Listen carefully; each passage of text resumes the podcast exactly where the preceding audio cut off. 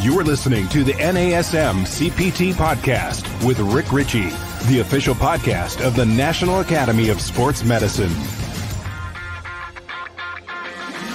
Welcome to the NASM CPT podcast. My name is Rick Richey. It's good to be here. We had a little break because our producer, Greg, went on vacation, and I am envious in so many ways, except I can also basically say I've been on a three or four month vacation at this point. So I, I don't know. I just wish I could have gone somewhere. Uh, today, I'm super excited. I have a friend of mine that's going to be, that's a guest on the podcast. And she and I met years and years ago, but we actually got a chance to know each other when we were both speaking at a conference in Indonesia, in Jakarta. And it was an opportunity where we actually got to, the people who were speaking got a chance to hang out and um, and so other folks like Mark Cornell and Judy King, uh, we all got a chance to get to know each other, learn a little bit about each other and what each other does. And then, of course, uh, Dr. Emily Splichal and I are neighbors here in New York City. So she has been over to one of my training spot studios before and she agreed to be a guest. And not only did she agree to be a guest, I'm excited because she also contributed um, as a subject matter expert to the, the new and updated corrective exercise specialization that NASM has. So I am here and I'm excited to welcome Dr. Emily Splichal. Thank you so much for being on this show. Welcome. Of course. Thank you so much. It's an honor to be on the show, and it was an honor to be part of the latest corrective exercise textbook. So that was a, a pleasure to contribute to that. Yeah. So tell us a little bit about tell you don't have to tell me. I know I'm familiar, but and I think a lot of people are. But can you just give us a little bit about you, your background uh, from from fitness and beyond, and then back to fitness again? Yeah, absolutely. So I, am a podiatrist. That's what the doctor is. Um, so I am a clinician, but I actually consider myself much more uh, the way that everyone who's listening, so a fitness professional, a movement specialist, I'm kind of in the trenches of everyone who is listening today because I started in fitness. I've been in fitness for over 20 years, doing one on one, doing group exercise. And now I've segued into fitness education. Um, and my passion with podiatry, with fitness, with just everything of how I look at the human body is the movement aspect of that course, feet being really the, the epicenter of that. But I look at feet from a very integrated perspective, and I hope to bring that excitement to other professionals so that they continuously see that, you know, fitness isn't just squats and push-ups, but there's this huge evolution of it and advancements in the, the science and the research behind fitness. Well, I think that there's some really interesting things about the feet, and I want to get into that. But I also want to get, I want to talk to you about your start in this. So you were uh, an exercise professional and then you went back to med school, but I don't think podiatry was your first choice. Like, how did you end up getting there? And then uh, you certainly made the most out of it. You, you went into it and then it you turned it into a wonderful educational platform for fitness professionals. So talk us through that, and then we'll get into the nuts and bolts of the feet, what they do, how they affect up the kinetic chain. Yeah, absolutely. So my trajectory, my career trajectory was very a zig and a zag and yeah. a zig and zag. so for those that kind of think that our careers have to be, you know, you have to know at 18 years old where you're going to be at 40 years old. Is that's not the way that life works. It's is really the zig and zags that gives you character and shapes your your personality and opens doors and opportunities that you never would imagine. Um, but I had started as a gymnast. So, as a competitive gymnast for 13 years, that really shaped my appreciation for movement, uh, my appreciation for body weight exercises and body tension, which is what I, I put into a lot of my education. Um, and then I got into fitness just by chance. Um, my bachelor's is actually forensic science. So if you wanted to speak like CSI and some crime scene, we could totally get into that. That's okay. Yes. Um, but my, my background is forensics. And then I left that because I was missing something wasn't feeding my soul as far as um, the human body and the movement components. I actually left forensics and walked into a Crunch Fitness in New York City, the one that used to be on 42nd and 8th, and just said, I want to be a personal trainer.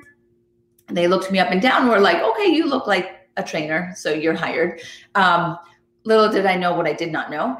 And then that led to the evolution of, you know, teaching classes one on one. What happened is I started getting injured um, from being an athlete and then getting into fitness and teaching classes.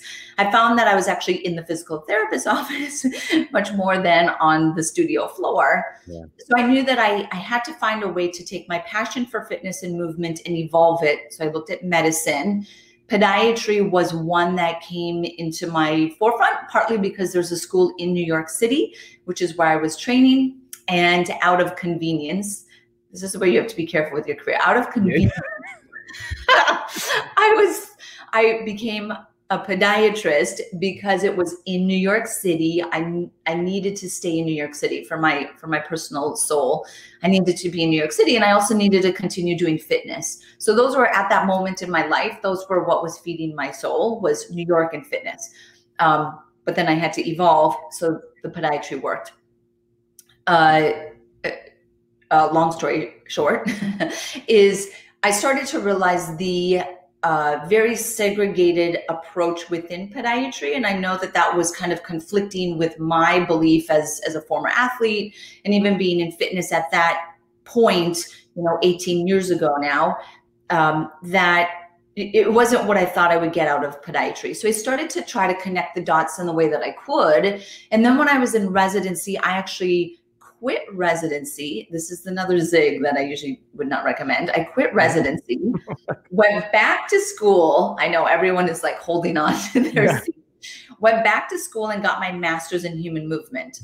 And the master's in human movement, me getting my master's was at the exact moment that Born to Run and this barefoot oh. running boom happened. So this is all like circumstance, right? That so I'm here. I had my podiatry degree. I wasn't licensed, but I had my podiatry degree, starting to get into the speaker circuit in fitness, mm-hmm. going back to get my master's, and then here's the barefoot running boom.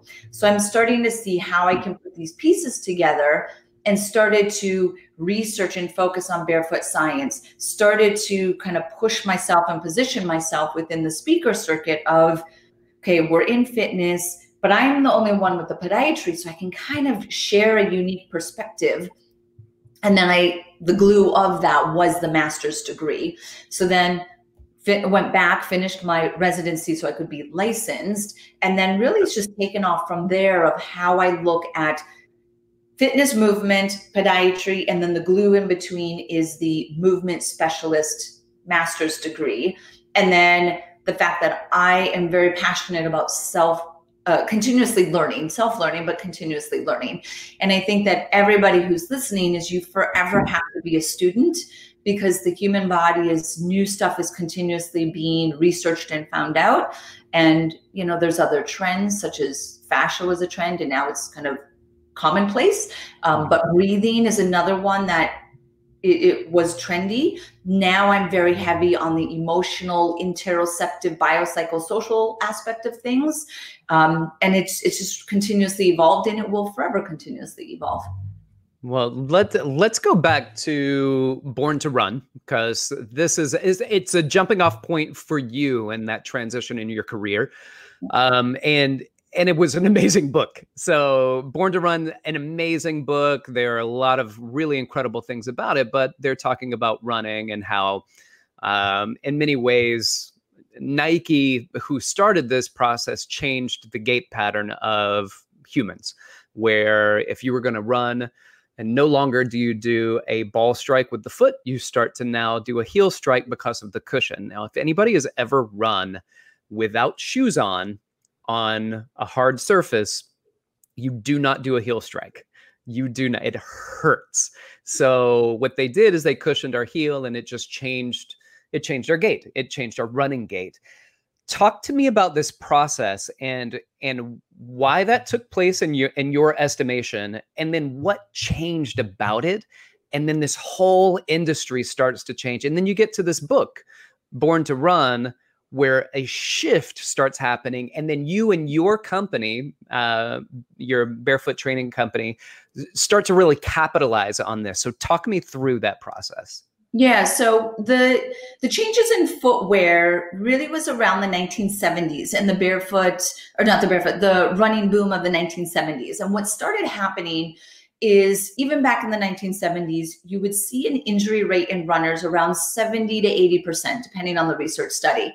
So, Nike, being a uh, very strong footwear company, saw an opportunity, and the opportunity was to use footwear to reduce those overuse injuries and that 70 to 80% injuries in runners.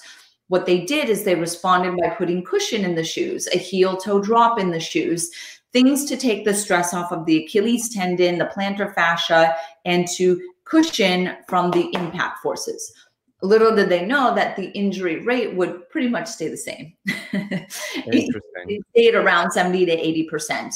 Um, so a lot of people kind of moved away from from okay it's not the shoe then it's more something with this movement pattern um, when born to run came out in uh, like 2008 2009 10 like those years was kind of where it was. People started challenging a little bit of do we need that cushion? Do we need a heel toe drop?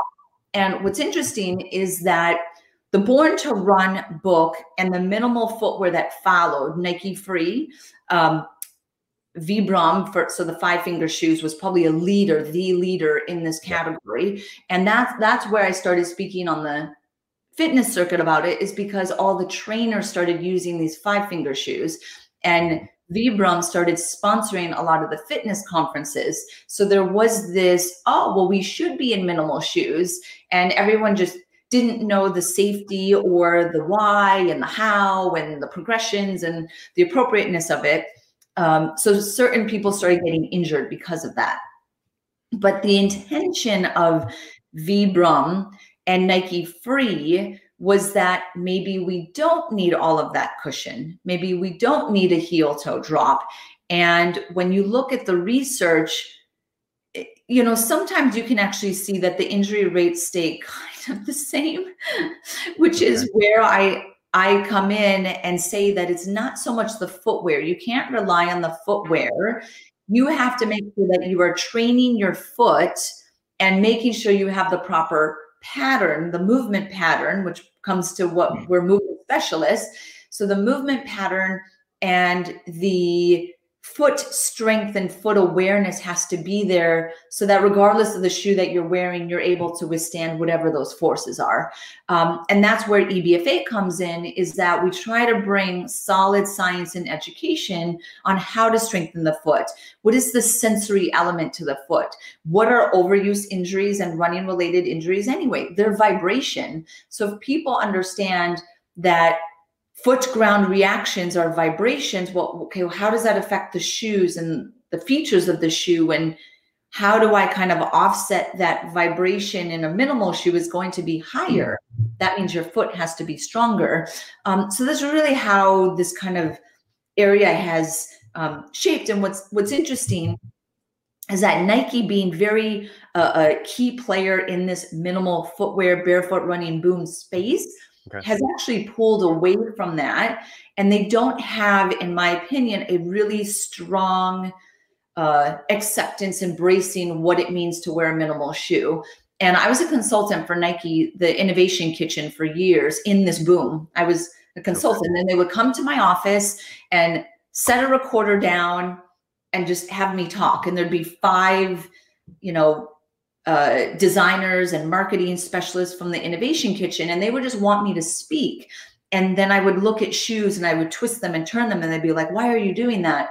And I would just explain these things of how the how the foot and the footwear and the nervous system works and, and interacts with the ground, and with the intent that it would inspire them and that they would kind of get it in a sense. And, and sadly, they're a mm-hmm. design company, a, a, an aesthetic design company. That is really their number one concern. So they've actually pulled away, and a lot of their minimal shoes are not minimal in the way that they used to be.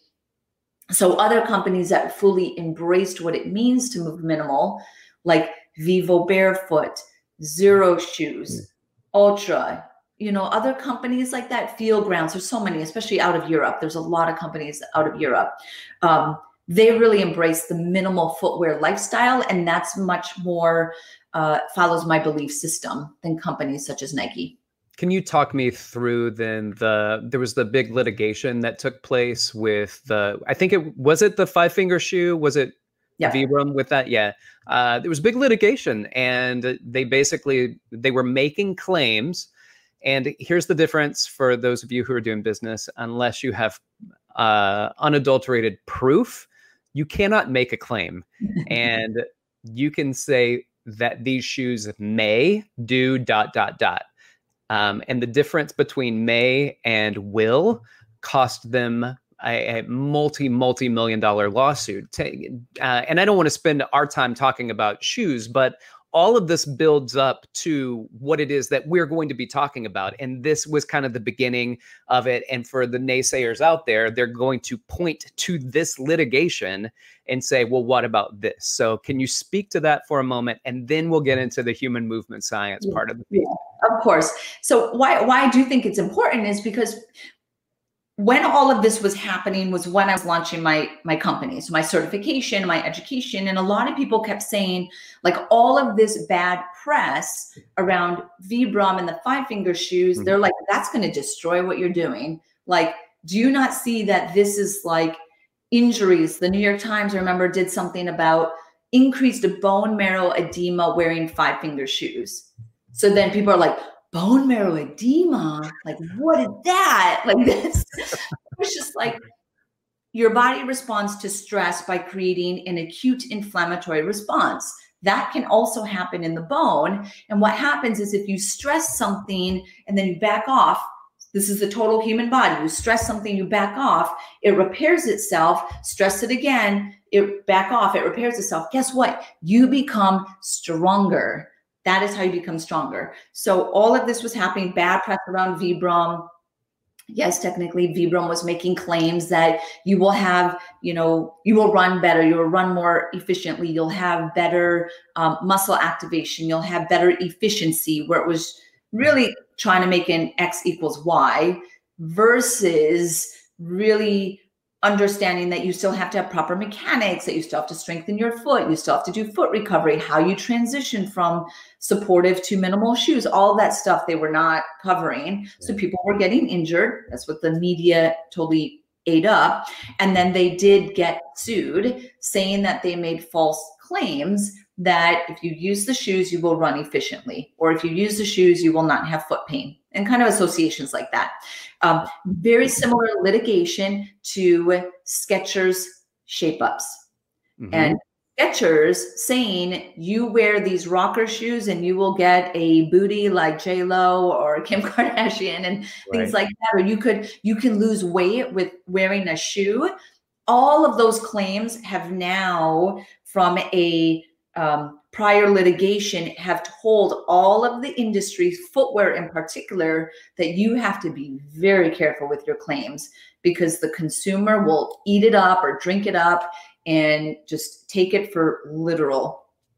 So with any of the the movement specialists is you have to be very vague in what you're saying. Like we don't claim that if you strengthen your feet that you will have higher glute activation, but we do see trends and associations of that.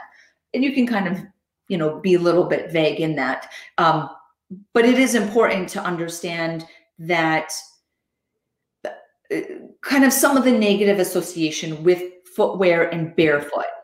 Right. So bare, barefoot does not mean running. And that's what i've spent years doing is that if i say you're going to be barefoot strong now the consumer or the client and the professional doesn't think that that means running. For the first five years of me doing this it, that's what they thought. Is like oh, yeah. oh running coach. No. Barefoot training barefoot activation. You can stand on one spot on a Naboso mat or on a vibration plate and you are barefoot training so yeah. yeah that makes sense. So I'm I want to explain something that I got. This is how I speak to my clients when they especially used to. It's not as much anymore that it comes up.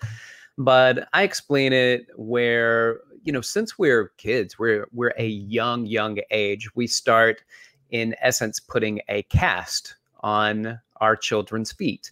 And by casting the foot like you would cast anything else, the muscles around that area will atrophy. Um, with a cast or a splint around the foot, that foot no longer spreads out, it no longer opens up in a certain way, but it also no longer has to strengthen a certain way. And by splinting the foot, we are in essence making the footwear uh, have to be smarter. So now my footwear, my foot's weak and and then I pronate and so now I need a an insert that does this. And now I have an insert and it's helping support me in a particular weakness that I have and that could be a progressive weakness. So that insert may have to be modified and eventually changed because the the fix creates more weakness that has to be supported in yet another way again with your cast with your splint. And so the the feet are not strong. They're not strong. We we as a society and societies in general have weak feet primarily because in my estimation because of this casting the splinting that that we do from day one. If we did that with any other part of the body like just you imagine just wearing a weight belt for basically your entire life and then somebody tells you weight belts aren't good for you, take it off and then go lift weight, your spine will absolutely fold over on itself. You are going to herniate, you're going to stenose, you're going to have all of these horrible things happen, but that's what happened with the shoes. You've been wearing a cast for for 40 years and then you say okay now let's that's not good for you. Take that off and put on a bit just go barefoot or put on something that doesn't absorb and support you. And now you have to go for a run and you have you have so many issues that take place because of that. So the injury rate i get it. I get what happened with that. But i also get the importance of what you're saying which is like anything else there there are progressions and you cannot progress from doing nothing to doing everything in a certain way that and so when i first got the five finger shoes when i used them years ago i'm going to tell you i wore like one day on one day off and my feet yeah. sore they were sore from walking mm-hmm. around one day in those barefoot shoes and so if i'm sore after a workout I certainly am not mm-hmm. going to just go hammer that same spot again day after day. Otherwise, overuse injuries start to take place. And, and overuse can be multiple small things, or it can be one or two or three really big impacts that take place and and you get hurt. And I believe this is what happened with people where they started transitioning from cushioned footwear, the splint and the cast, to other types of footwear that just didn't support them. Yeah, I mean, so uh, what I what I'm grateful of as being a clinician is that my job is essentially taking someone who's injured and transitioning them back to their baseline functional level, whether that's post surgical, that's post plantar fascial tear, is post fracture, whatever it is. And that's an art that's not that's not a hard set science of you know by week two you should be able to this by week four you do this that i actually progress my patients very slowly on that. And the thing that i want to emphasize is that you want to balance stress and recovery which i believe every every trainer and coach and movement specialist should appreciate that because exactly what you said you don't do your biceps or your back day after day after day because you need to have the latency period for it to recover.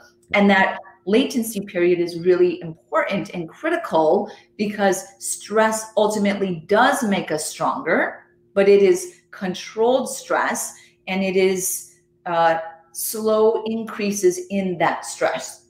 Right. So if I have someone who has let's say a fracture it's really the same progression. If they had surgery they had a fracture. I do a lot of stem cells in my office for plantar fascial tears so they're in a boot for four weeks. So picture someone who had that.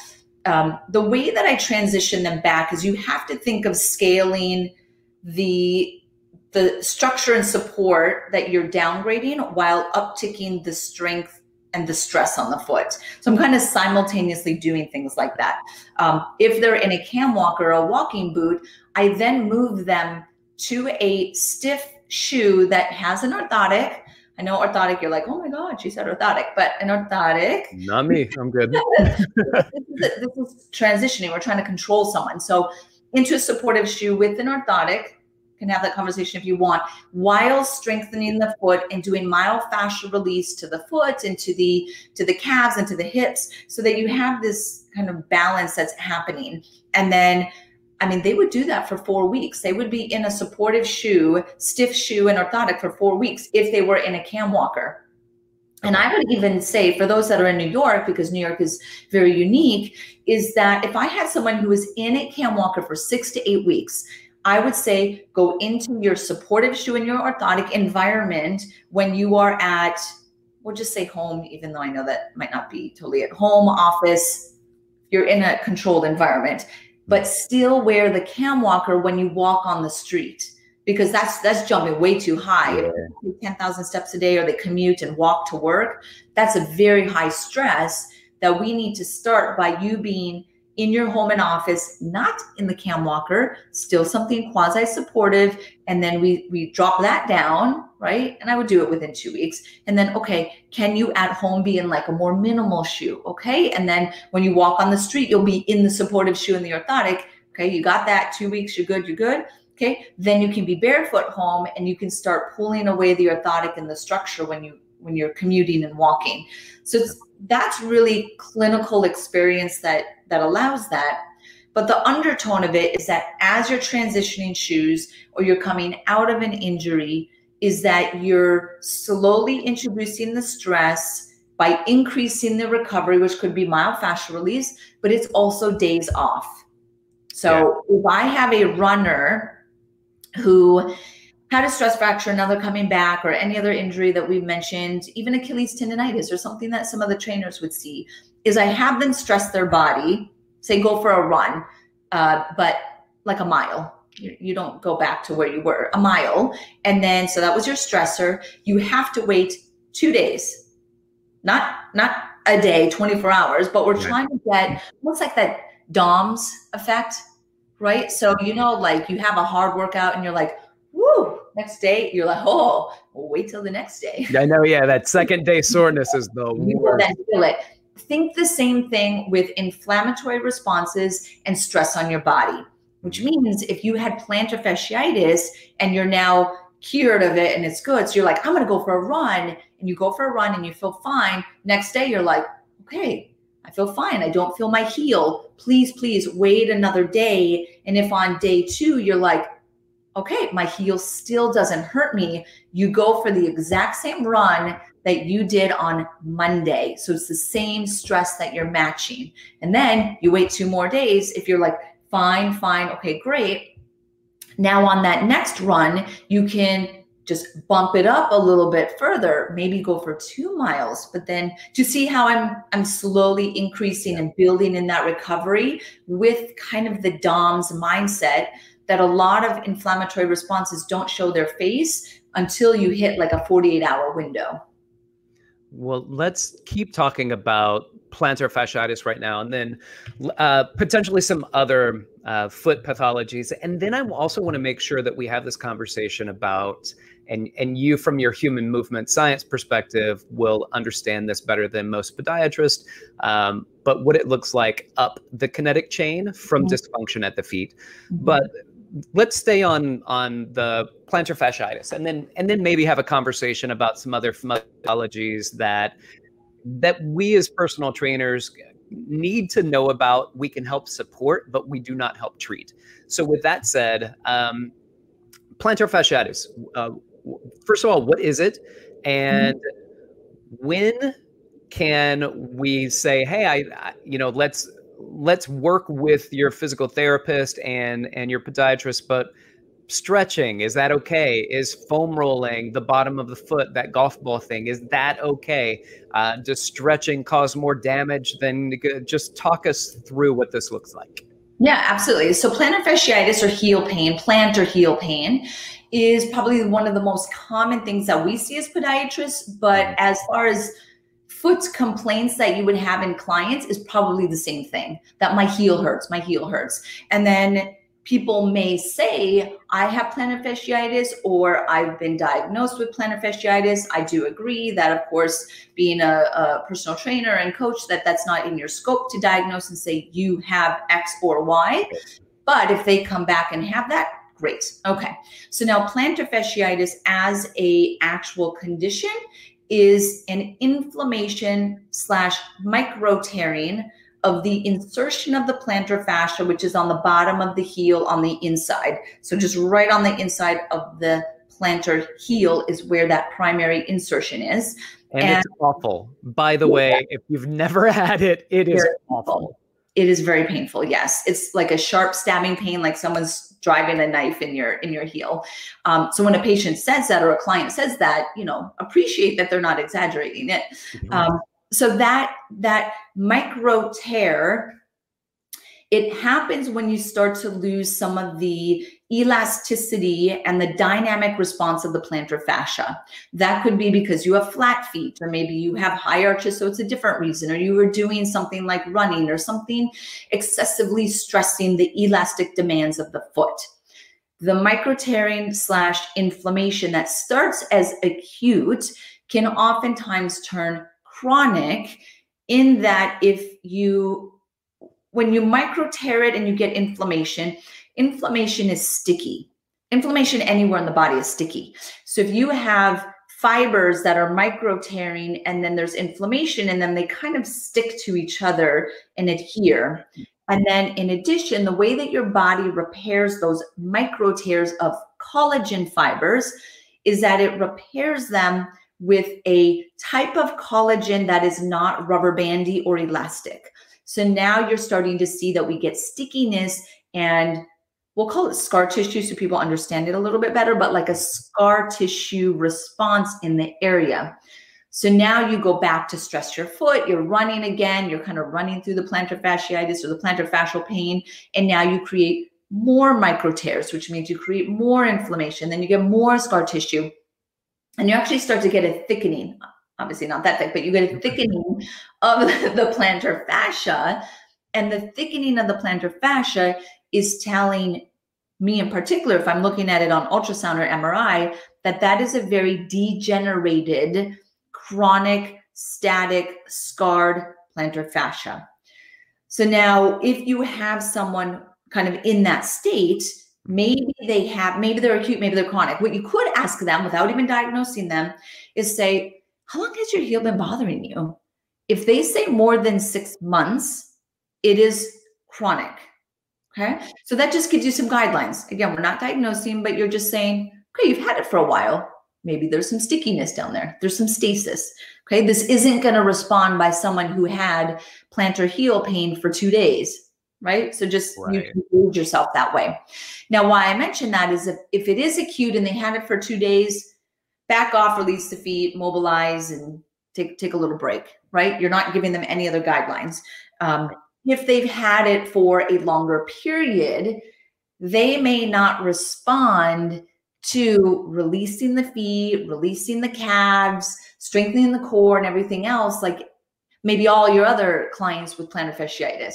Again, this is not within your scope, but it helps you to understand well, why does Johnny, who had his heel pain for two years, that's all he complains about, is just not getting better? And I tell him, you know, release his feet and release his hips and release his cat, and he's not getting better. Like I, you know, that's that means he needs to have a further evaluation for potentially a plantar fascial tear or something like that. Right. You could say, have you thought of getting a second opinion? You could say that, right? You're not guiding him in a different way. Or you could also say, listen, Johnny, for two years, you've been dealing with this immobilizing heel pain. Like, let's get past this already. Like, why are you dealing with this? Like, one, it's annoying me. No, I'm just kidding. complaining about it. But no, it's, you know, life is short. There are treatment options. Like, seek it out. This is what I tell my patients is come on, like don't you want to live your life? There are solutions to this. So I'm giving you those solutions. So maybe nudge them in the direction that sees someone else who might give a different perspective of why you have your heel pain. Okay.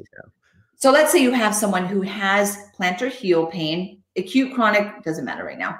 If they're a 10 out of 10, you just kind of back off. You don't want to stress the foot when someone is in severe pain. You don't want to stress any joint or body when they're 10 out of 10. Sure. Their goal through their doctor and their physical therapist to get it into a more quiescent state. As soon as something becomes quiescent, maybe it's just like annoying pain or one out of two, now you can come in and start to look at movement patterns of what might be contributing to that foot pain. Do they have you know a lower cross syndrome? Is their deep core not engaging? Are their glutes weak? That's where you can come in and that's where that's what my education is built around is someone with a history of or quiescent foot pain and you're trying to prevent it from coming back or you're trying to prevent it from ever showing face and starting okay? To answer your question of if someone has foot pain what are some kind of general recommendations that you could give them is you could release the bottom of the foot. You could you know release them on a golf ball lacrosse ball. You can myofascial release the calves to increase uh, ankle mobility and to take tension off of the soleus and the gastroc fibers um, from a stretching perspective, there is some research that if you do uh, ankle stretches while dorsiflexing your big toe, that that shows to have a little bit increased response to plantar fasciitis. I'm much more a supporter of myofascial release. So I prefer to have my patients release on a golf ball or a lacrosse ball or something like that versus doing some sort of plantar fascial stretch. Um, but that's kind of where I would keep it, and then we can expand if there's other comments on that. Uh, a couple. So the the bottom of the foot are they rolling on that point of pain on the anterior heel, or they are they supposed to stay away from that point of pain but still on the bottom of the foot? Great question. So whatever whatever joint or area is painful, in this case we're talking about the plantar fascia. You always go what's called peri. Peri means around the tissue.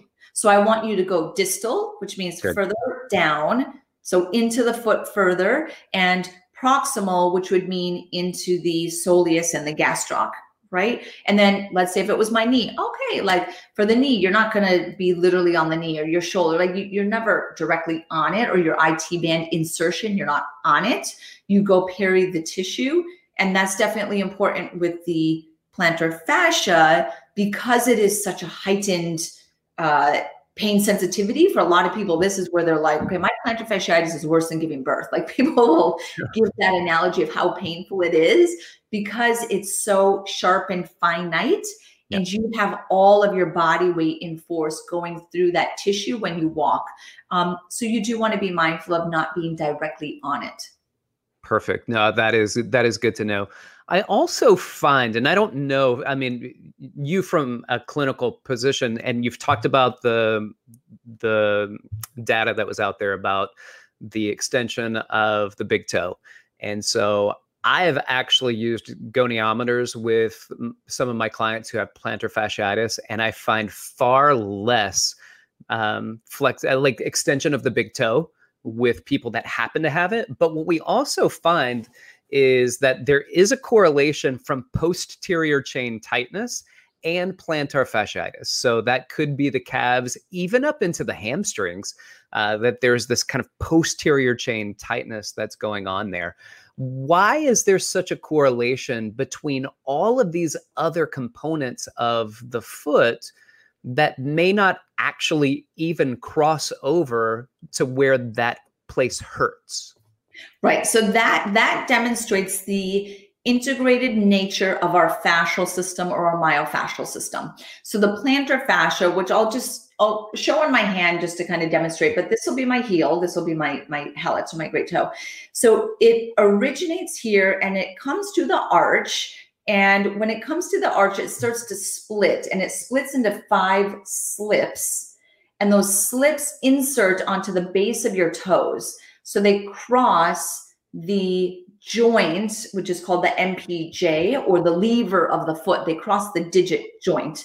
Okay. So it crossing that joint, which is the extension that you're referencing, that is part of your plantar fascia that inserts there. So if the plantar fascia is mm-hmm. excessively tight or restricted or sticky, you're going to see that lack of extension in the great toe. But in addition to that, here we're coming back. So it's the five slips, but now it's back to the origin. Here, it actually blends into your Achilles tendon. So there's fascial studies showing that your plantar fascia blends into your Achilles tendon and it's not uncommon for people with plantar fasciitis to also have Achilles tendonitis. They become very similar in their nature and their presentation. The Achilles tendon, of course, influences ankle mobility. So now we have another joint that's affected. And then that runs into your calves, which blends into your hamstrings. And then that goes all the way up to, to the top of your head, which is your posterior fascial line. But you could see how since that's now crossing the pelvis, that if I'm standing, this is great for, for trainers. If I'm standing and I do a deadlift, mm-hmm. right? I do a deadlift exercise, I am now stressing my plantar fascia. So when I have a patient that says, I'm, I'm treating them for plantar fasciitis, Dr. Splichal, uh, can I run? No, you cannot run because that is stress on your plantar fascia. Can can I ride a bike? Okay, fine, you can ride your bike. Um, can I do deadlifts? No, you cannot do deadlifts. they, they literally run through a Rolodex of the things that I will allow yeah, them yeah, to yeah.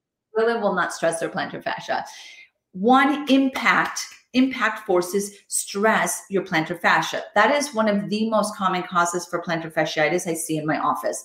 But then the other one could be, and we still need to appreciate that it could be from doing squats, which puts a demand on your ankles. It could be from doing lunges because now I'm flexing my big toe. It could be from doing deadlifts because now I'm flexing at the hip joint. So, all of those we need to appreciate when we do have someone. And if you're thinking, well, if I'm doing a deadlift, the foot's like way down there, there's no way that's stressing the foot. Fascially, it, it is, it's all connected. And we need to make sure that we warm up. We warm up the bottom of the feet before we do a lower lower extremity workout, the calves, the, the pelvis, the hip, the lower back. So when you're just thinking of fascial trains and mobility and hydration and fluidity to fascial tissue, this is where understanding how deeply connected the foot is to a lot of those fascial lines is. I love that. All right. So I'm going to change gears now. Let's move past plantar fasciitis, but I do appreciate what you brought to that conversation. I I want to ask you about flat feet. And and then we'll get to Greg and we'll get some questions if you have time. We'll get some questions from yeah. people that are watching our live stream. Um, flat feet is it a muscular issue or is it a ligamentous issue? Can flat feet be fixed? Okay, great. strength training, like strengthening the foot, not like mm-hmm. surgically. yes, yes, um, because there is a surgery. so flat feet. This is a this is a key thing that I want you to start to appreciate. And then if, if it builds an appreciation and a curiosity, then I encourage you to learn more because feet are obviously very complex. Us speaking for an hour is not, you're not now certified in feet. It's sure. much more complex than that. But let's start with some general associations and, and lingo so that you are talking the right talk. So flat feet means nothing. flat feet, which is why I don't like like flat feet is because are you saying that they have no arch? Are you saying that they're pronating? Like which, which one do you mean, really? Okay. So when you and then are you saying that it's rigid or you're flexible? So those are the things. Do they have an arch? Are they pronating? Is it rigid? Is it flexible? That will help shape the answer to this question. Okay. Now there's two main types of why someone would have no arch. First one is that you can have what I call a pancake foot, which it, it helps you to understand what it is. And I will tell my patients, I'm like, it sounds flat. It you sounds know, no offense, you have a pancake foot. Let's just, for the sake of this conversation, that's what we're going to call it. Okay. Now, a pancake foot, this is the normal arch of the foot. It literally is just right down. There's no there's no actual pronation. There's no eversion. There's no mm. interval. Nothing is going up the rest of the kinetic chain, right, or kinematic chain. Okay, it is just all of the bones in the foot. If I looked at an X-ray, would be parallel to the ground. I see this a lot in certain um, cultures, certain countries that they come from, like Asia, Southeast Asia. You see this a lot. You see this a lot in China. You see it a lot in Africa. And the reason for that is really those are the oldest populations, right? I don't want to get into evolution, but those are the oldest populations that were walking around. So just uh, genetically, certain feet are more pancake. And what that does is there is some research showing that a pancake foot de- definitely has some benefits from a balance perspective. Mm-hmm. Uh, it, it changes the way the foot is able to become what's called a rigid lever. So there are some advantages and disadvantages. But pancake foot, those are often rigid, rigid, oh, which means you cannot take a hard plastic orthotic and put it under that foot and think that you are going to create an arch.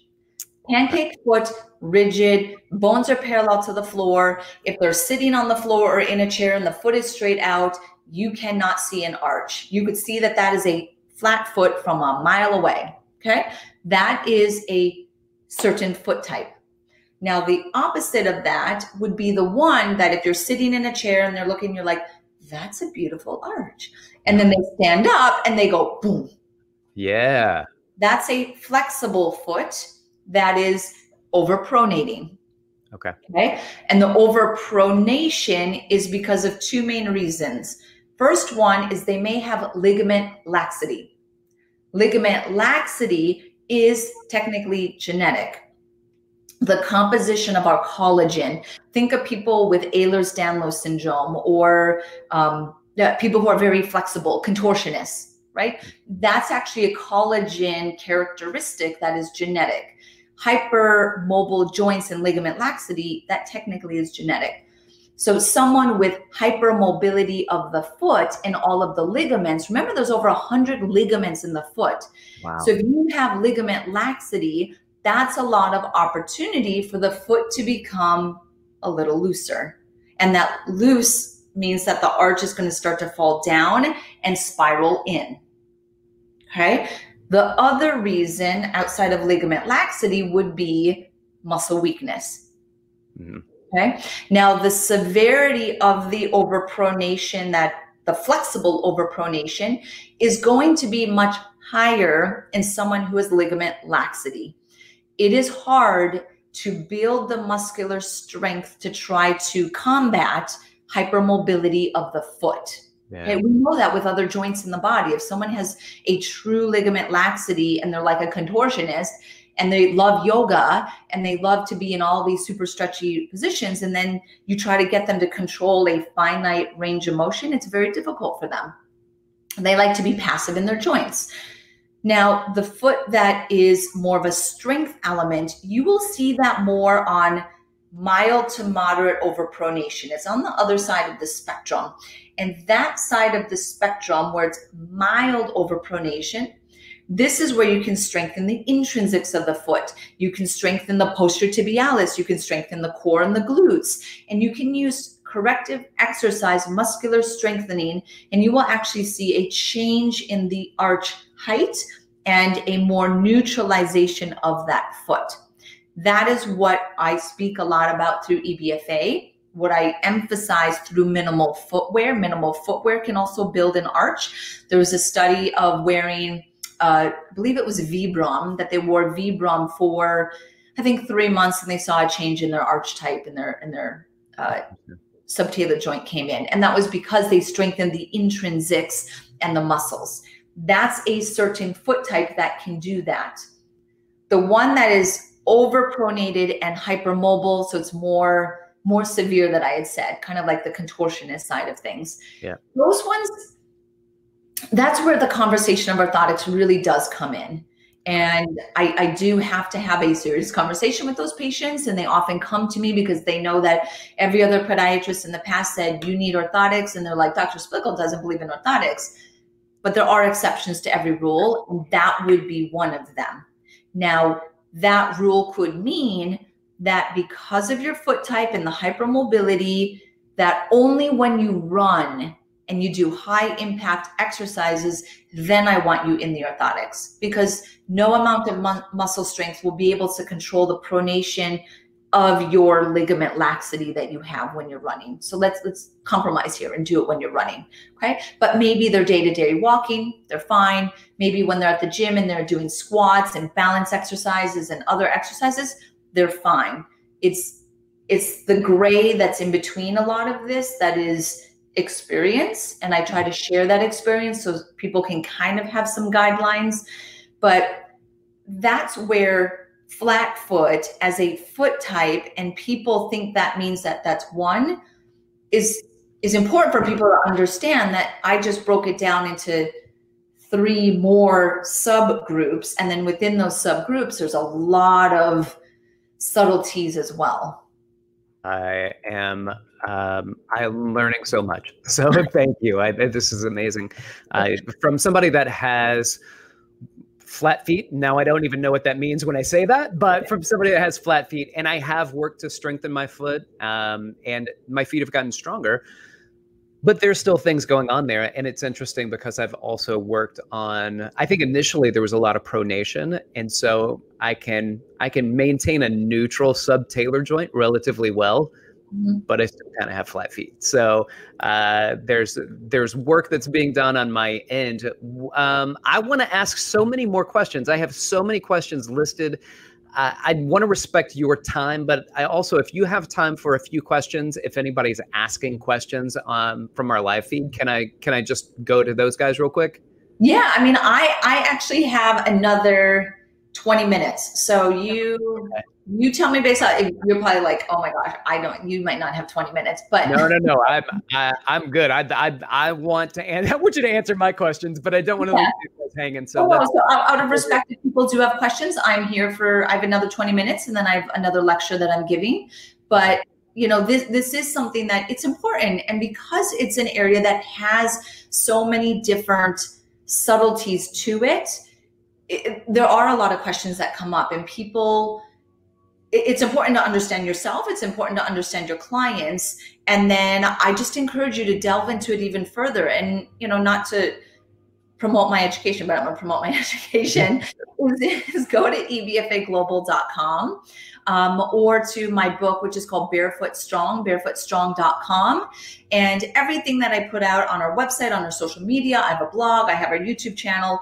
The whole purpose of it is to help to empower you and to empower your clients to better understand how they can take ownership of their feet, that you don't have to just you know accept what you were told i have flat feet therefore i must be in orthotics? No i want you to challenge that and i want you to think that even if maybe you do need orthotics that there's a benefit to still strengthening your feet and to still being in a barefoot environment at certain points. It's really optimizing your foot function that fits your lifestyle so that you can keep doing the things that you love to do for years to come amazing. Perfect. Greg, can we go to you? Do we have any questions from the, the thread? Yeah, Andrew in the chat wants to know what do you think of cushion shoes for clients who suffer from lower back pain? Uh, so cushion shoes such as like Hoka or New Balance foam, there's some uh, maximal shoes that are on the market now.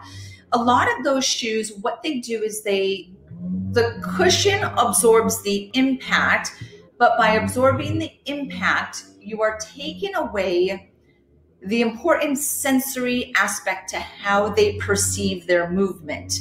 So I would actually challenge you and say, instead of a cushion shoe to kind of take away the impact that might be going to the lower back, is what if we trained the kinesthetic awareness of the foot and that the accuracy of how hard they strike the ground and their foot placement and the timing of their foot strength and their core activation, all of that was increased. Could that actually decrease the back pain in, a way that is more natural and doesn't make them dependent on the cushion? That that's how you could look at both of those. And it's your choice, or technically it's their choice on which way they want to go with that. All right, excellent. Greg, what else you got? Yeah, uh, Diane wants to know any tips or best practice for helping people with high arches. Uh, was her mm. question. Interesting. So yeah, so we spoke about flat feet and overpronation, high arches, which is supination. So that's the other side of the spectrum. You can typically think of them as more rigid. So this this rigid foot is a little bit more susceptible to impact forces. So if you're running and you're jumping, it, it's difficult for a high arch foot to unlock and uh, become a little bit more mobile to absorb the impact forces. Uh, so I focus primarily on mobilization, fascial mobilization, releasing the bottom of the feet, releasing the ankles. When your feet are tight, your hips are tight. So I often find that a lot of patients and clients with a high arch, more rigid foot become very locked down in the hips and the pelvis that we want to focus on both areas from a mobilization perspective. I like that. All right, cool, cool. What else do you have? I love it. We're knocking these out. Let's go. What else? uh, another uh, high arch question: Can placing feet with lifted toes and high arches in yoga practice cause some negative impact on plantar fascia, fascia or other anatomy of the foot? Uh, yes. So what that what that individual was explaining is what's called the windlass mechanism. So I, I want everyone to do this. If you're barefoot uh, and you're listening to me, just so you can appreciate this, is put your hand in the bottom of your foot. So put your hand on the bottom of the arch. Where's the camera? On the bottom of the arch, just like this. Okay. And if you feel the bottom of the arch, your fascia is in there somewhere. You might not be able to feel it, but it's there. Hold your foot on the bottom of the fascia. Now take your toes and bend them back as soon as you do that you'll feel your fascia pop out right? You can you can then ah there's my plantar fascia okay? What that is that's describing the windlass mechanism where dorsiflexion or extension of the digits tightens pulls and essentially primes the plantar fascia. When you do that yes it's pulling on the fascia if you do that while doing a movement that is stressing ankle mobility or you're pitching the hips forward and doing like a hip hinge, you are essentially further tightening the plantar fascia. So, yes, if someone has plantar fasciitis, that may be painful to them.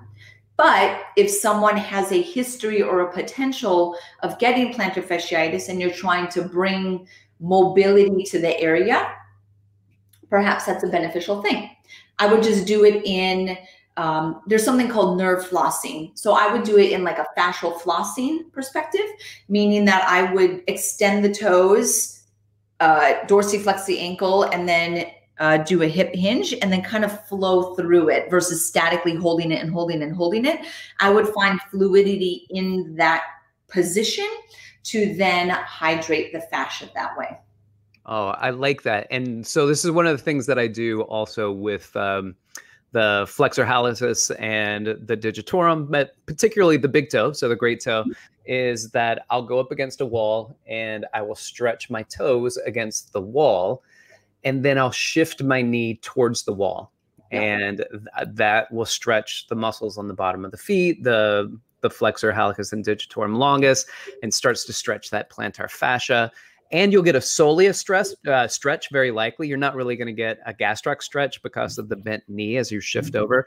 Uh, and I have found just personally for me with my plantar fascia, and this is completely anecdotal, but I do also utilize this with other clients that have or have had plantar fasciitis, and it's incredibly helpful um, in this kind of not just a static stretch, but just move, hold for a moment, Yep. Come back, shift forward, hold for a moment, come back to loosen up the tissues on the bottom of the feet.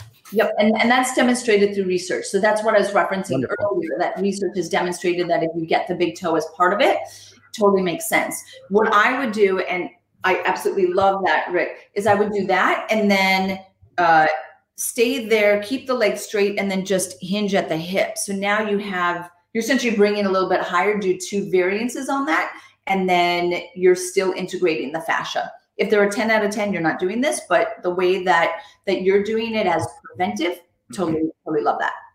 Excellent. Um, one more, maybe we get one more uh, question if we have them, Greg. Yeah, uh, one from Mark in the chat. Any insights to share regarding heel strike versus forefoot or midfoot strike in running?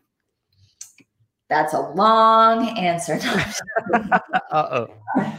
So that that is actually a really good question that we should have brought that up in the beginning part of our conversation where people were saying, you know, this is a barefoot running boom and, you know, are you a barefoot runner where really they're wearing Vibrams or Vivo barefoot? Mm-hmm. What barefoot running means or meant in that boom was actually much more of a strike pattern. So what people were referencing is that they were transitioning to a mid-foot strike pattern versus completely barefoot. Most people just do a mid-foot strike pattern and happen to call it I'm a barefoot runner or barefoot running. Um, now the difference in strike pattern where this is important is it affects the timing that you are on the ground. So your contact time and your time to exposure to impact forces. So of those three, you have heel strike, you have midfoot, and you have forefoot. Heel strike has the longest contact time with the ground, which means you have the longest exposure to impact forces. Midfoot is going to be a little bit shorter, on both the contact time and the exposure. And then forefoot is the shortest or the quickest. Now, each of those starts to affect your speed. So when you are running, you hit a certain speed, heel striking. And then if you want to run faster, then most people typically shift towards, or it's easier to find a midfoot strike. So when you work with a barefoot running coach, which is actually just a midfoot running coach, you have to be at a certain tempo to actually get a proper midfoot strike pattern. Then finally, uh, forefoot strike is like sprinting. So if you look at um, like Usain Bolt doing a 100 meter dash, he would never do a 100 meter dash in a heel strike because you cannot run that fast. And contact time is a influencer of speed. So the faster you run, what makes you run fast is your ability to get off of the ground. Now, your ability to get off of the ground is based off of how quickly you can stiffen your foot. So, the stiffer that you make your foot and your lower extremity through really myofascial contraction, so the muscles contract and the fascia responds with tension, that stiffness allows you to kind of recoil off of the ground faster. That is where I see a lot of injuries is insufficient stiffness at foot contact, which means that you will see more insufficient stiffness injuries in a heel strike runner because the demands of stiffness are different are, are lower. You don't have to be as stiff because it's just a different pattern. Then they're on the ground longer and they're exposed to impact longer. And being insufficiently stiff exposes you to potential injury from in impact forces. So that's where you want to start to shift. Now, it's very interesting of heel strike, midfoot strike, forefoot strike is that a lot of people don't know how they run. They think that they're running a certain way. And I've done hundreds of running gait assessments on patients. And this was partly in the boom. So I just had a ton of runners because I think running was in a boom. But even now with COVID, I feel that running is a bo- in a boom because gyms are closed. So we have to be really um, appreciative of this and the role that you could have as a trainer and a coach to work with your clients now that they're probably running a lot more or taking up running um, and some of the injuries you might be seeing. So um, heel strike, midfoot, force foot strike is that that you have to know what you're doing. You have to make sure that you're doing it correctly. And a lot of people will actually do a strike pattern on one foot. There'll be a heel striker on their right side and a midfoot striker on their left side. So you can actually see a difference. And I see that not to open this was a Pandora's box question, and I apologize, but you can see that when people have limb length discrepancies, you can see that when people have obliquity in their pelvis. So, one side, when you rotate the pelvis forward, and let's say my right pelvis is sitting a little bit more forward, that's going to change the way that I strike the ground and essentially make my right side a little bit longer than my left side. So, any asymmetry of that foot contact, now let's say my left side I heel strike and my right side I midfoot strike my left side is on the ground longer. And if you say, I, my left heel hurts. I have plantar fasciitis on my left heel. I now know why because you're exposed to higher impact and risk of overuse on that left side. So it's it is really important. I think that a natural running pattern should be midfoot. Um, a lot of people don't do forefoot. That's really sprinting, is what forefoot is. Um, midfoot, you are essentially hitting your midfoot, or you can actually come in like this. You're not even like this. You're you're actually like the side of your foot, and then your foot goes down and you take off. So it's not even a midfoot, but it's it's a flatter foot that you're striking the ground on. Um, there are exceptions to every rule. I've had a patient who ruptured both of her plantar fascia doing midfoot running. She's an example of you need to be a heel striker your physiology and baseline elasticity of your plantar fascia cannot meet the demands of midfoot strike. And we trained and we trained, and she worked with some top coaches. And I was, I, after doing stem cell in both heels, I was like, you have to become and stay a, a bicyclist. A bicyclist. just striker. Yes. Yeah. I mean, that helps to give you some initial appreciation of this. Um, and then there's a lot more that you can delve into that but um, i hope that that answers the question and, and gives the meaning of barefoot running kind of a different understanding oh that is fantastic well listen we're gonna we're gonna have to close this out but i I will say that I hope that we can leave here with an agreement that you will come back again and answer all of my other questions. so I think we should, yeah, perfect, good. Uh, and with that said, please let people know um, your company, where to find you, social media. If you do that, like what what's the best way for people to find and follow? Yeah, so my websites are ebfaglobal.com. That's my education company. Um, that will link you to the YouTube and the social channels. My book, which is Barefoot Strong, um, is barefootstrong.com. You can get it on Amazon and all of that, but it just kind of connects that that Barefoot Strong. And then um, Naboso is another company of mine, which is textured proprioceptive insoles and mats, naboso.com. And then my practice is my name. So my, my name is typed there, dremilysplichal.com. And then I tell people that if you just want to find me and you don't remember any of that, just put Dr. Emily Barefoot in Google and you will get everything that you want. I, I don't hide. Perfect. Awesome. Well, thank you so much for being here. Your insights were valuable and appreciated, uh, and you delivered them wonderfully, and it was just fun to listen to you. So, thank you for being on the show. I appreciate it.